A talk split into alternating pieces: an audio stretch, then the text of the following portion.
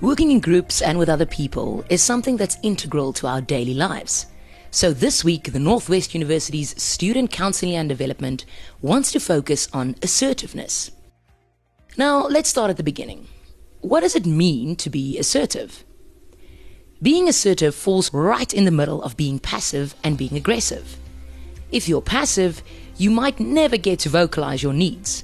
If you're aggressive, you'll come across as a big bully and will likely be misdirecting your frustrations. But if you're assertive, you'll be able to express your desires while respecting the needs of others. And you'll have a better chance of getting what you want and deserve. Now, how do we distinguish between being passive, being aggressive, or being assertive? Now, when we take a look at what it means to be passive, this is often characterized by generally saying yes when you want to say no.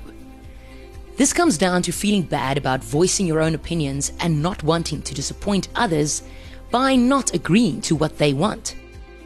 Passive behavior often leads to feeling overwhelmed and then not meeting your own deadlines because you've been too busy helping others with theirs. The mindset of a passive person can be described as you're okay, I'm not, and thinks that other people's opinions are more important. Then we move on to being aggressive. When we take a closer look to what it means to be aggressive, it comes down to the fact that here you tend to undermine someone else's rights and self esteem. You fail to consider the views and feelings of others and generally believe your way is the best way, which of course is not always true. The mindset of being aggressive is I'm okay, you're not, and that your opinion is more important than everybody else's. And now for what we would call the golden ticket of being assertive. This is the happy medium between the two. It means standing up for your personal rights, your thoughts, beliefs, and feelings in a direct, honest, and appropriate way, while still being respectful of others. This is a I'm okay, you're okay mindset. Because you think that everybody's opinions are equally important. When we take a look at the benefits of being assertive, in general, assertive people make great managers because they treat people with fairness and respect and are treated the same way in return. This means that they are often well liked and seen as leaders that people want to work with. They tend to negotiate successful win win solutions. And they're able to recognize the value of their opponent's position and can quickly find common ground between them. Assertive people are better doers and problem solvers, they feel empowered to do whatever it takes to find the best solution to the problems that they encounter. Assertive people are also less anxious and stressed because they are self assured and don't feel threatened or victimized when things don't go as planned or expected. Now, how to sound more assertive? Let's start with I. Statements that start with I sound confident, factual, and assertive. Instead of saying, you make me feel sad when, you'd rather say, I feel sad when. Instead of saying, you make me angry when, you could say, I'm upset that. Instead of saying, you frustrate me, say, I feel frustrated when. Furthermore, avoid words that undervalue what you're saying. So instead of saying, I could be wrong, but, rather say, I believe that.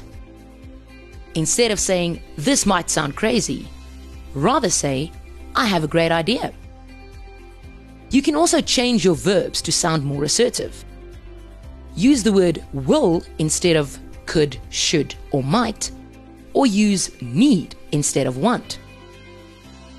You can also use feel statements.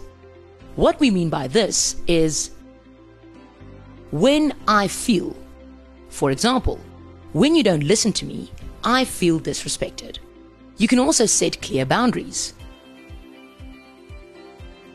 Learn to say no. When you're being assertive, you are stating facts, not apologizing or explaining. For example, I'd love to help, but today won't work. Tomorrow will be better.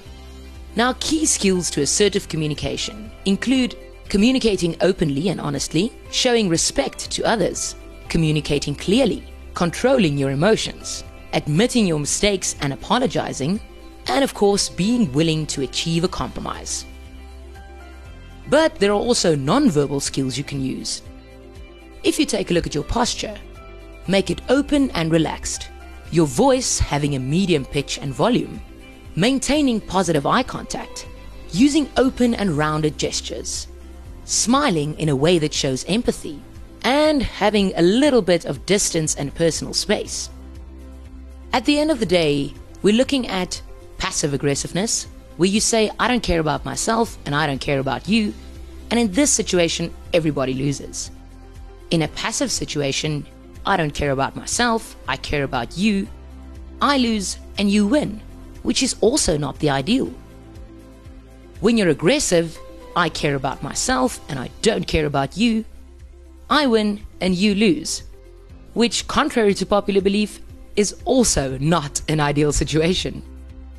So that's why we try to be assertive, where you care about yourself and the other person.